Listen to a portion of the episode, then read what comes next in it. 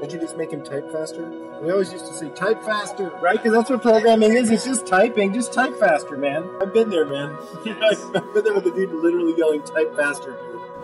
That's Dirk Elmendorf, San Antonio resident, startup advocate, commercial landlord, truckingoffice.com technical muscle, and co founder of one of the world's largest hosting companies, Rackspace. You're listening to the SA Launch Pod, a podcast about starting a business that helps start other businesses by activating space and communities. I'm Steven Quintanilla, co founder and fleet admiral of SpaceCadet.io, an online marketplace that lets you rent commercial space for one month or less from local landlords and businesses. This is the first episode of a four part mini series where we hope you are able to learn, help us spread the word about Space Cadet, and be inspired to go off and try your own idea. Our goal with this is to help tell our story by telling the stories of the people who use Space Cadet, make up our crew, and the people who have encouraged and inspired us in a way that represents a peek into the life of a tech startup in San Antonio.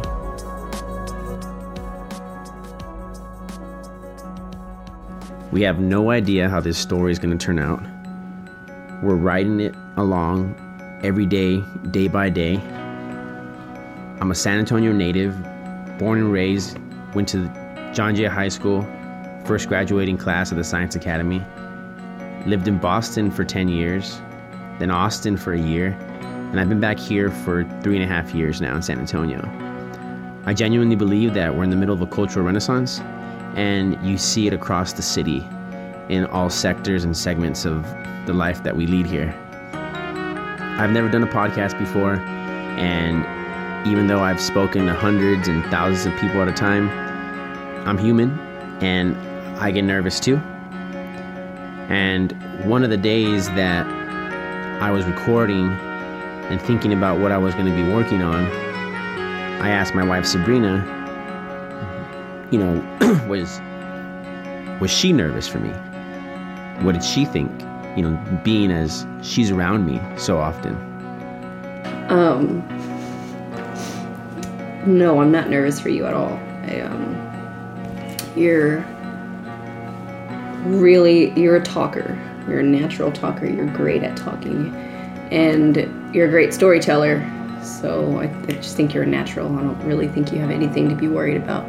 The only thing I worry about is that um, you're getting too excited and you're already feeling like you're behind, but you're not behind. This is your project. You do it at the pace that you can handle, and you're doing so many things. You're not behind, and I just feel like I don't want you to get overwhelmed or feel things that you shouldn't be feeling, like negative things like that, like getting behind. Because fuck that. You're doing. That's not something where you need to answer to anybody. You know, you're not behind. I just.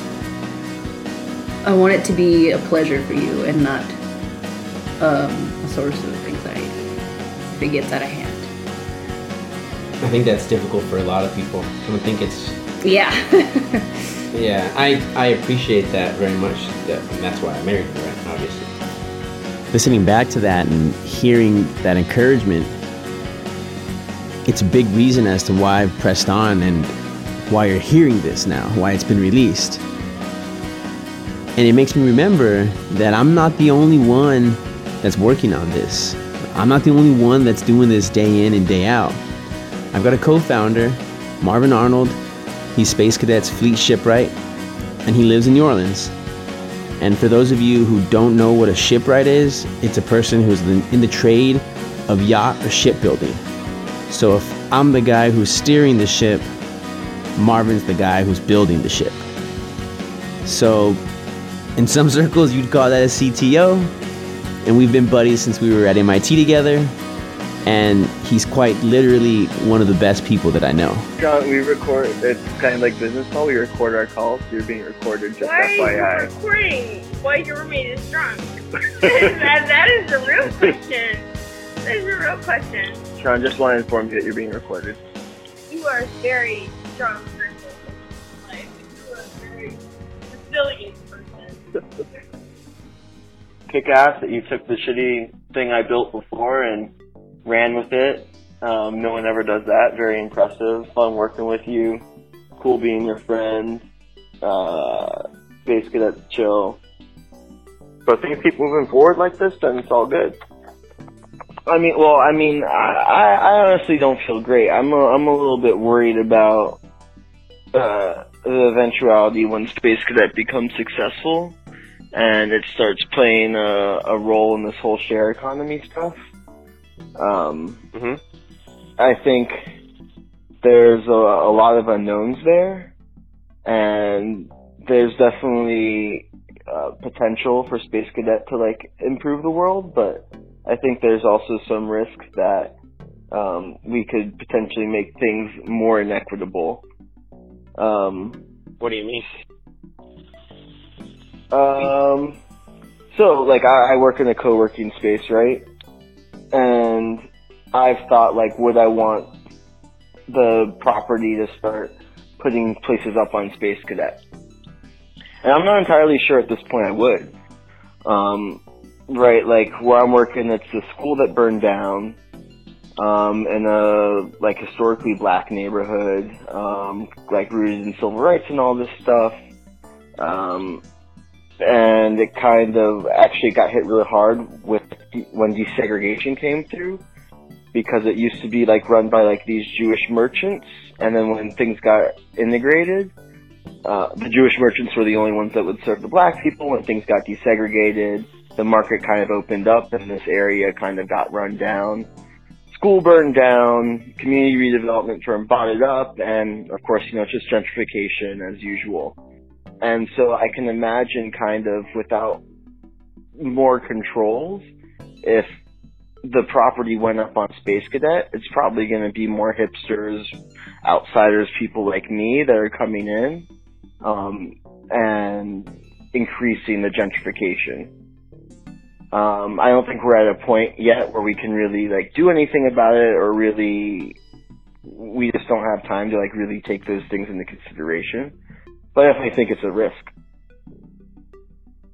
Um, so like I'm excited for like all the potentials that lie ahead, and uh, I'm not really sure where my theory of change lies. Kind of like generally, if it's like better to be kind of the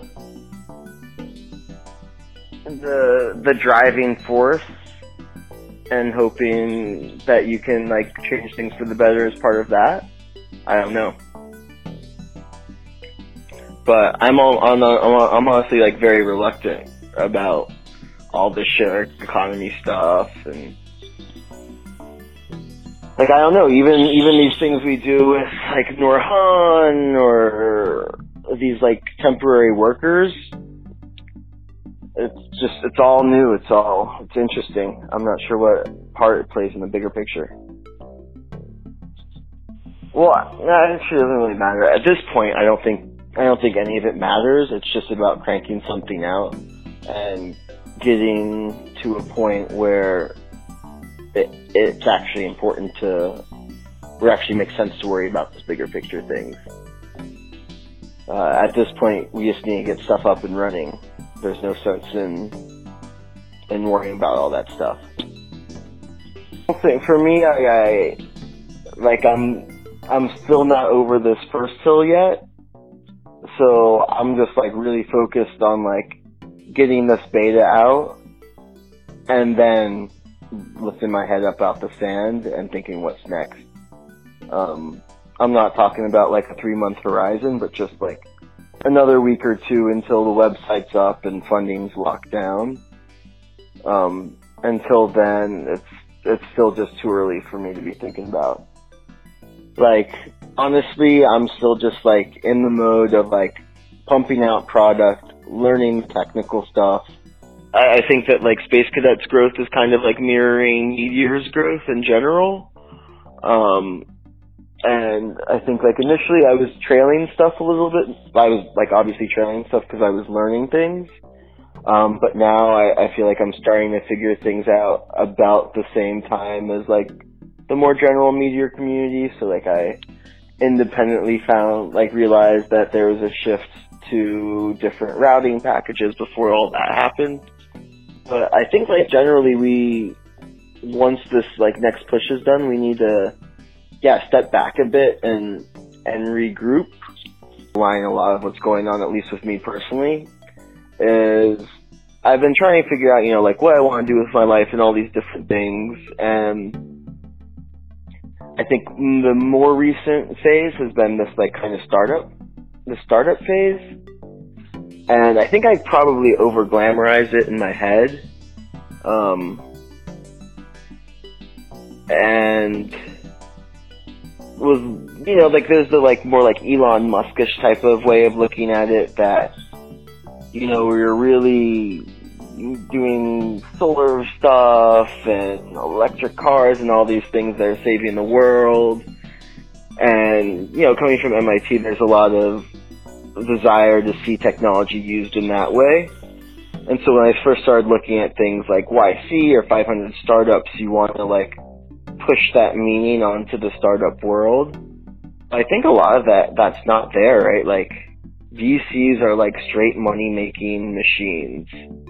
Um, and you can see it with all this like kind of social startup talk. Like no one really knows what these socially conscious startups are really supposed to be, how to value them, where they fit, and I think Space Cadet could be cool and offer a lot of value to society, but it also has the potential to just be like another startup that offers some kind of like more capitalistically central value. And right now, because we've been so focused on like getting product out there, like it's kind of a blank slate, and that's real interesting. And now I think it's up to us to like take that blank slate and either you know, just kind of like blindly build a big successful company around it or or find the more compelling story, which I don't really think we found yet. Marvin's one of my trusted friends, and it's obvious that he's a pretty smart dude too. So when I listen to that, even now, it, it really makes me wonder how we're gonna successfully tell the story of what it is we're really working on. You know, in the beginning of the episode, we heard a clip from Dirk Elmendorf. He's a startup advocate, he's truckingoffice technical muscle, and he's co founder of the world's number one managed cloud computing company, Rackspace. I wanted to get some feedback from him, and I interacted with him over the last couple of years I've been back. And he'd always been someone that was willing to provide that feedback and just give you genuine, down to earth, here's what I think but from a very hyper intelligent perspective. So I stopped by, scheduled some time, and I met with Dirk and his brother Brett. We went by their, their Lime Lab, as they call it. And Brett's also extremely intelligent. Great feedback, and we've had some amazing conversations, you know, just stopping by and talking about the things that we're working on keep in mind that I'm in San Antonio and Marvin's in New Orleans. So for us to have a group meeting at this point in time involved one laptop so that we could show the Space Cadet website, and the other laptop so that we could have Marvin on Google Hangout. And this is all while I'm recording our conversation on my Galaxy S6. So we pretty much we're a startup, bootstrapped from the get go. Everyone is a renter. You just rent it from the government and then you rent it from the landlord. That's how it works. And if you ever don't believe that, don't pay your taxes and watch what happens. All right. Are you speaking from first-hand experience? I've, I've seen some people question that. I'm like, I don't think that's. I don't think it's a good idea. I, I pay the man. I like my roads so the first part is is that is is completing the transaction, and then the next ring out is facilitating what you need to to get to that transaction, right? So that's how do they find it? How do they decide if they're in? How do you decide if they're good enough? How do you exchange stuff? How do you make sure all of that stuff is ready? And then you get to the transaction, right? Mm-hmm. And so then the level out, the ring outside of that is how do you attract more people to the space that you have, you know, that you have, right? Promoting the possibility of transaction, right? You have this kind of you started the very heart, which is if you cannot exchange money, that there's really literally no reason to promote this shit. Yep. Right. So now that you can exchange money, it's like okay, what are the things to make exchanging money easier by making it easier to get people in, and then you keep going out kind of from that point. Does that make sense? So, okay. So uh, I was trying to figure out. So right now you're right in that middle part of like okay, Yeah, you exactly. collected the money. So then, then the second part, you end up going, okay, how do we facilitate the preview, the exchange of keys or access, those sorts of things, and the whatever other rigmarole you have to do around after you pay. Is there like now we need text, or you were talking about, hey, if you add value-added services of electricity, like, is there any concept in here of you use the space and you do something and we need more money out of you and then and so i guess what else do you have on your map then i mean what is your next what are you working on right now Uh, right now I'm mostly working on the front end. Mark, the like back end stuff is mostly done. Uh, right now it's really just getting the design up and linking it to Mark and pushing this thing out within the next like week or two. oh okay okay so so you're really trying to finish you're trying to finish getting this this kind of 1.0 version of payment out Yeah. okay so that's one thing i didn't see from the kind of quick preview is how do i start at the right geographic area You mean I'm in Austin. I want to rent in Austin. How do I make sure I go Yeah. to the Austin section versus I'm going to the San Antonio section or the Yeah. whatever metroplex you're headed to? Like it didn't seem like the UI has that idea yet that you're going to have It doesn't. geographies. Okay. Yeah. Right, so- you have, you have what? Two, you have two months? Two months. Yeah. Two months exactly. Okay. So I mean, what, so what's your biggest struggle in this thing? I mean, it sounds like you have a version, you have designs for what's coming next, but you don't quite have the resources to do it. So you're going to get there when you get there. But I mean, what is the? I guess what's your what's do you consider your biggest concern? Don't you just make him type faster? We always used to say type faster, right? Because that's what programming is. It's just typing. Just type faster, man. Too soon. Yeah. Yeah. I've been there, man. Yeah, it's- I've been there with the dude literally yelling "type faster," dude. Right now, Space Cadet is only in San Antonio, right? Yeah. And then, are you thinking of expanding outside San Antonio, or is it just? A Hell yeah. Okay. Uh, next move is Austin. Um, for us, we need more help on like with Marvin on the dev side of things. Yep. But we'd also like to be able to scale out a little more on our support and our onboarding, Mm-hmm. so that we can start to get more inventory, which leads to a sales force. Right? We, need- we need someone to help us with sales too. Like I can't do all the selling. I mean, like uh, you know, I'm always real amped up, obviously, um, which is why I like to train, you know, on the jiu-jitsu front because it kind of like um, so there's that piece, and then uh, a marketing side of things, right? Just vetting out our plan, our, our go-to-market. My- My my advice, if you're looking for like onboarding and that selling stuff for intro level, is look for people who did work in call centers. Yeah. They have reasonable salary expectations, and they were not treated like human beings. And so, if you do treat them like human beings, they're appreciative, but they're not afraid of the phone and spending time with people. Actually, we've had to untrain like people from like being too quick to get off the phone. It's like, no, spend time. It's okay to spend time. It's- Got you. you are not being measured on how many calls you complete at this moment. We got, it's, but that it, that it can be very affordable as in, for what you're trying to do, since it's not a bag and tag sale. Brett, you've been quiet. You got any? You got any? This is your moment for uh, sound bomb. Well, my stuff is in the future. So I was trying to figure out how you take a prop, like if you have a lot, then how do you chop up the lot to have sub pieces of a lot that you're renting? And it's, I think it's all also related to that off time piece that Dirk mentioned. Um, just kind of like inventory management.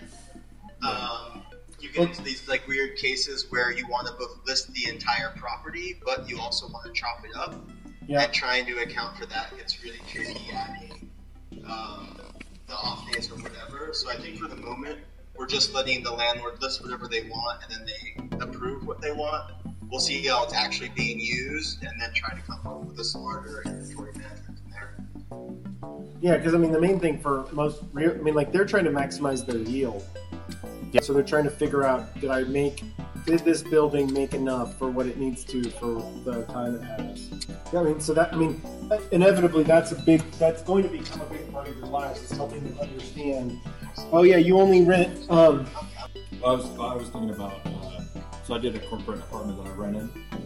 Basically, he had to manage a number of pending potential rentals, some of them which never went through. And he also had this thing where, since I was renting the property, I could extend my rental at any time, but then that would punt the people he had lined up, you know, to come in after me. Well, because what ends up happening is, is the the way you make money as a landlord is having renters, 100% full. 100% full, 100% of the time. And yeah, and that shit's complicated to make work out, right? Because there's a lot. Just like, for example, he was able to negotiate, well, I negotiated. If you cut me a break on the price, then I would guarantee I would do it for three months. Gotcha. So then he took that because that filled his spot for three months. Even though he had other people who made it done a month at a time, they weren't guaranteed. Gotcha. For him, it was worth it to work for three months. Even on the short term, it looks like he lost, you know, 600 bucks or. Complicated. I did. Of course it wouldn't be fun, yeah. If I did software for it. Great. It's true. It's complicated. That's why you need software for. That should be a t-shirt. On the other side, it's like you have a problem and you apply software. Now you have two problems. Yeah. You Um, type faster. I guess that's why I end up looking at the yield stuff because if you go look, if you actually can help the landlord understand that if he rents it three or four days, he's actually making enough money that it's okay, um, then that's you know that's awesome. It's easy to know things are working out when you have a year lease, right? It's harder when you're stringing all that stuff together. That's always where the gap is. Yeah. Because they don't have enough money to buy a system. So then maybe I wonder, like we see this in the trucking piece too, is there a way to help the landlords make sure that they are making money on their property? Well, so you could have them enter a little bit of a cost structure, so then they know what numbers they need to hit. You do a reverse calculation. So you go, look, here's how much property taxes you're going to owe this year on the property Okay. and any other maintenance. Like you do a little bit of cost and then go, okay, now we're going to chew into that with the, the income stream you're getting to see how far off you are on that. To just help them do a little bit of planning. So when you go, by the way, if you if the prices you've set, you have to rent 65 days. You have to re- rent 600 days this year for you to, to actually cover your costs. Gotcha. You know what I'm saying? Yeah. But, but on the other hand, the the warehouse, the industrial space is cheap, so it may represent an equal amount of square footage, right? So the same idea. If you can help the landlord ensure his success, then you also stay your customer more. Every time I've left from hanging out with Dirk and Brett, I've always felt like I left smarter, but I've also felt like I still had a ton more questions and learning to do as well. This time in particular, they brought up some very good points, things that we were definitely going to have to keep in mind. And that just meant that the story, the real work, was just beginning. It's odd to say that now, with all that's happened over these last several years, since we first started tinkering with the idea, when it was just an idea that began in three day startup at Geekdom, that morphed into what's now Space Cadet. Since then, we've helped dozens of businesses get going and even have a case study of our tool having been successfully used. One Saturday morning at the farmer's market here at the historic Pearl, I caught up with another close buddy of mine, Mitch Hagney, co founder and CEO of Local Sprout, another local startup based here in San Antonio. Well, uh, I grew up in New Hampshire. Uh, the reason I came down to San Antonio for the first time is because I went to college here at Trinity. And after I graduated, I had been pitching uh, all around town, and I did for a hydroponic farm. I like hydroponics because it's good for the environment in a bunch of ways. Pesticide free, herbicide free, really water conservative, and you can do it in the middle of the city. And so I knew that in order to solve my goals, which were primarily environmental, I needed to work in a company that could scale up to solve those important problems. Hydroponics worked out well, and after I graduated, I found an investor who backed up that vision too. So I've been in San Antonio for about seven years. Love the city, love the opportunity, and it's had a lot of good ideas and good collaborations available for me.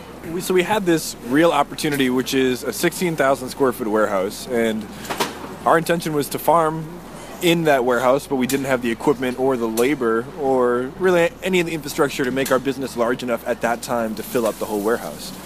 And so we had about three quarters of this beautiful space totally unutilized. And the opportunity that we had was we'd like to surround ourselves with something that can produce revenue, but something that works cohesively with the vision that we have for this place, which is probably sustainable food or innovation or startups in general. But we didn't know exactly who needed that space.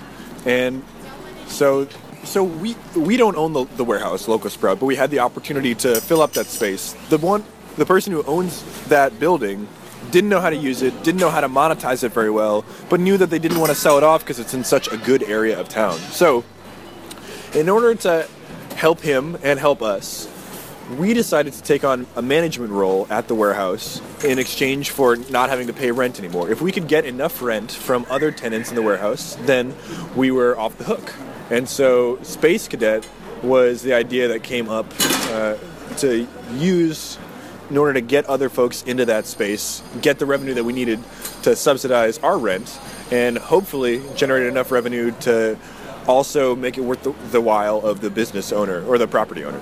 As a startup, you're always looking to cut as many costs as possible, as long as you're not diminishing your own work product. Now, it did take us a little bit of time in order to set up the uh, arrangement through Space Cadet and in order to get tenants within that space, but our hope was, and it turned out the truth was, that it would cost us very little to get new tenants into that space in exchange for the cost savings that we would have on the rent that we no longer had to pay. So, pretty quickly, we got a whole bunch of different tenants into that space that weren't exactly synonymous or directly collaborative with Local Sprout, the hydroponic farm, but were in ethic quite similar to the startup notion that we were seeking. So Local Sprout had just established its first shipping container farm operation, and we were in the process of building out a greenhouse in partnership with the San Antonio Food Bank. We didn't have a lot of time to devote to management of other companies or anything really besides building and farming and selling, all of which are taxing and difficult, especially in the middle of a city. So uh, we partnered up with Space Cadet in order to put the listing online to get these folks in. And with relatively little effort, we marked off the area that each yeah. individual tenant would have with tape and said, "All right, this is your box. In your box, you may do whatever you would like. It's your your area, and we won't do anything or say anything about anything that happens here unless it directly endangers or imperils the rest of the tenants, which didn't end up being a problem. if I remember correctly, part of the reason why Space Cadet switched from a storage model is because of the people who wanted to store their businesses as opposed to just their stuff. Because for a long time, and even to this day, there is uh, at least one tenant that we have that just stores stuff. Uh, but it turned out that storage space is the same as any other space, and in the same way that people use long-term storage uh, rental units for various other things, uh, like gyms or uh, cooking or anything else. Once people were told that they could use a certain amount of square footage however they wanted, they came up with things that we couldn't have possibly imagined. The building began as a, an old printing press, and so just because of digital media and how difficult journalism is in general, this printing press in the near east side of San Antonio uh, collapsed in terms of its business model and had to sell off the, the property.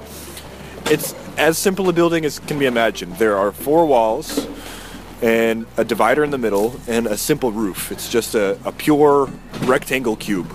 And within it, the possibilities seem to be endless. One example of something that I, I, wouldn't have guessed could have emerged is a rock climbing wall that went all the way up to the top of the ceiling. And in 200 square feet, one of our tenants decided to make that his own private gym and then began the idea of charging a membership fee for any other individuals who thought that they might be interested in using a rock wall. Now, he didn't end up uh, building out that business model at that location, but he has uh, moved forward into rock climbing wall exercise business ventures elsewhere and has also uh, begun using our space in a different context to base his wood and metal working shop for his handiwork.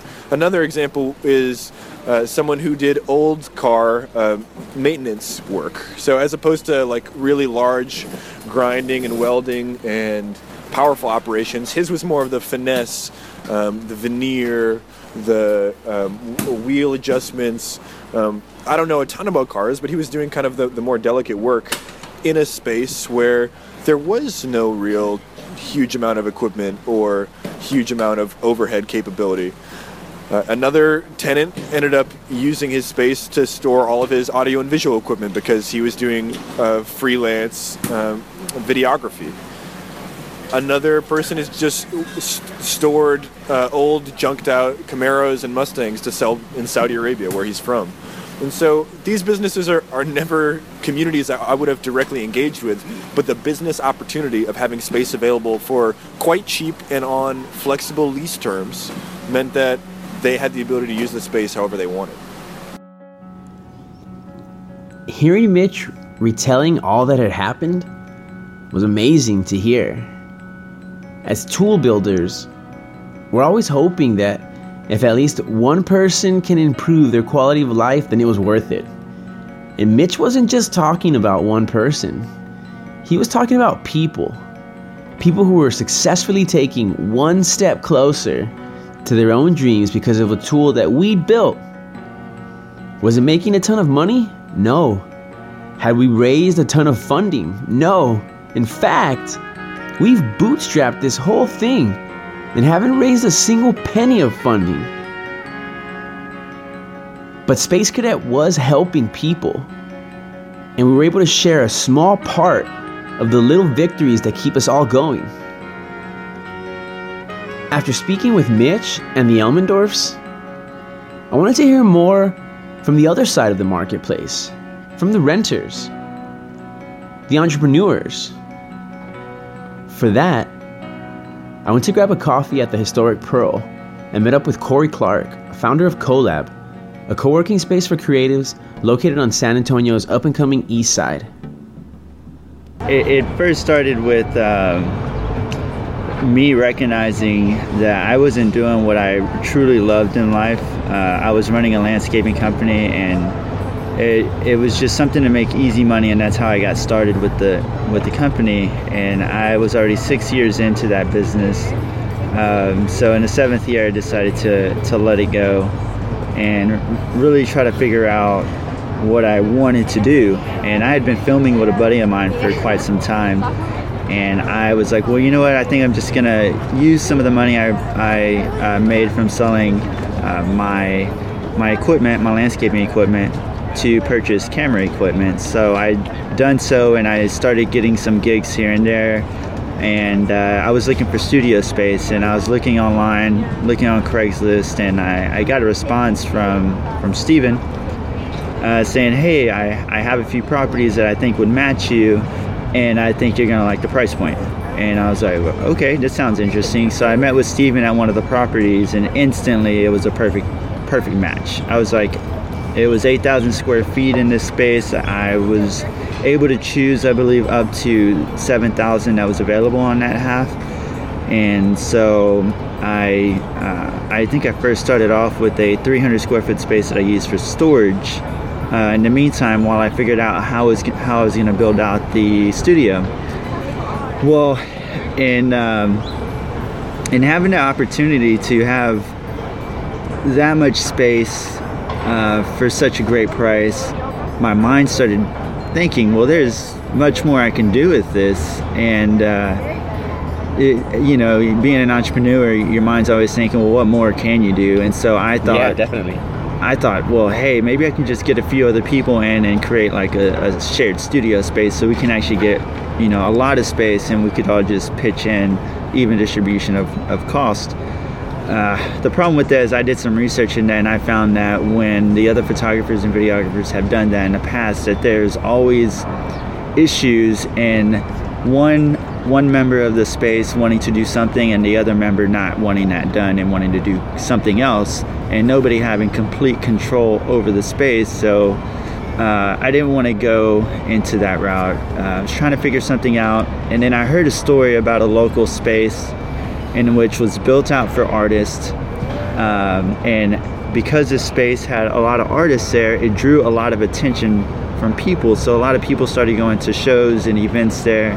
But what happened over time is a little microeconomy built up there. You had restaurants and bars that came in. Uh, and so therefore the studio space and living space for the artists that was there at this location rose and the artists were no longer able to afford to live there.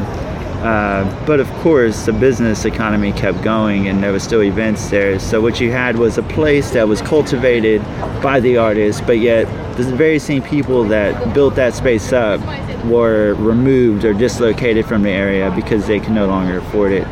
So I wanted to build this space that uh, I would be able to get artists involved, but I wanted them to feel confident and comfortable that you know they can build their businesses here, but not just build them; they can sustain them. That we weren't going to be kicking anybody out, and that we wanted to make sure that they were a priority. So you're essentially trying to empower these these creatives and these artists. Right. I was one myself, and I figured out quickly. Oh man, it's hard to make a living being a videographer. I can only imagine being a painter and a photographer. How much harder it is for them. Uh, so I wanted to do something like that in that space. I didn't know it was going to be co-working. I kind of figured out, oh, this is co-working. Kind of after I built the business model out, I was like, oh, wait a minute, I think this is co-working. So once I got the business model in and I got everything planned out, I was like, I need to find funding because doing this by myself out of my own expenses, it just wasn't going to happen. Um, I had uh, a couple thousand, a little more than a couple thousand dollars, and I had a car that I was going to sell. And um, so what I did is I reached out to San Antonio photographers and San Antonio photography and San Antonio film on Facebook, and I uh, had created a Craigslist posting, and I attached that Craigslist posting into the feed of those Facebook groups. And in the Craigslist posting, it said, for the first 10 people that I have join, I will offer them $200 for six months, which was the rest of the year at that time and um, that they would be able to meet me at that location. Nothing was built out, by the way. So they all met me at the location on this day, and it was 10 people that had came. And so these 10 people were there, you know, this random warehouse on the east side of San Antonio. Nothing was on the inside. Uh, I would say it was kind of sketch, but I think I presented myself very well to them. I, sh- you know, I showed them my ideas. I um, handed them papers that uh, listed everything out, the plans, uh, what I was going to do with the $200, and how they would be initiated as original members, uh, and then their access to the space and the different rules of the space. And nine out of the ten people joined CoLab that day. Um, so there, I had, you know, a big push or I guess you can say I just had more money to be able to build out what I wanted to, and then I sold my car, so I had close to six thousand dollars to uh, to start the space. Uh, but if it wasn't for me really creating that Craigslist ad, I don't know if um, CoLab would have ever came to fruition. Well, first I want to go back to you saying it being a space cadet being a small part of it. I would definitely say the opposite, just because that really gave me the opportunity to do what I not initially envisioned, but as an entrepreneur was able to envision. Um, but yes, uh, now that I've gotten into the co-working industry, I have really uh, well, I've done a lot of research, and almost every day I would say that I do some type of uh, research into co-working and the industry and the marketplace, and really how to help entrepreneurs, how to help startups, and how to help creatives and artists. Uh, so I've now am opening up two other co-working spaces. One is that one that is set to open in two weeks from now. That um, a guy that I had met um, came to me and said, "Hey, do you think uh, we can do something with this space?" And I was like, "Of course, uh, so long as we have the right business model and we." Uh, and we put in an effective plan, I think we can do an amazing thing with this place. So him and I became business partners, and that space will be launching in uh, the next week, week and a half. Uh, but that space is primarily for startup companies. Uh, it's it's basically a startup accelerator, but we're calling it a co-working accelerator. We're going to be um, it'll be an integration of a co-working space with consulting, business consulting from a professional consultant. Uh, Awesome. Who has a consulting company. Um, and then I am working on building out another co-working space in downtown San Antonio right now as well.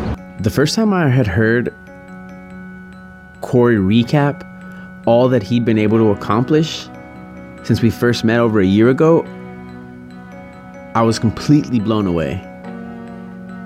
It was humbling to hear him say our tool had been crucial for him in being able to do what he truly loved in life. We aren't sure where our journey will take us from here, but we know our story is just beginning. And we hope you'll stay tuned and listen in as our story continues. If you like this episode of the SA Launch Pod, please share the link, subscribe, tweet, or spread the word however it is you do in your world.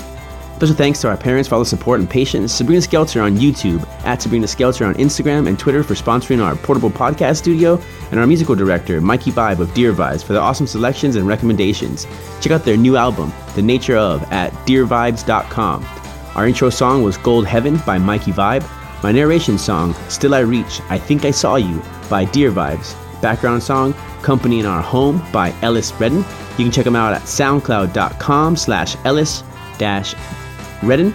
Song you're listening to now is Ventura by Deer Vibes. Final touches and editing done in collaboration with Corey Clark of Colab, and you can hear more about what he's working on on Instagram at collab.sa. To learn more about Dirk and Brett's trucking backend software, visit truckingoffice.com, and you can hear about Mitch and Local Sprout by checking them out at localsprout.com. Interested in more info on the Space Cadet fleet or crew? Check us out at spacecadet.io, at Go Space Cadet on Instagram and Twitter, and facebook.com slash spacecadet.io. And you can also follow SA Launchpod on Twitter and Instagram by following the handle at Go Launchpod.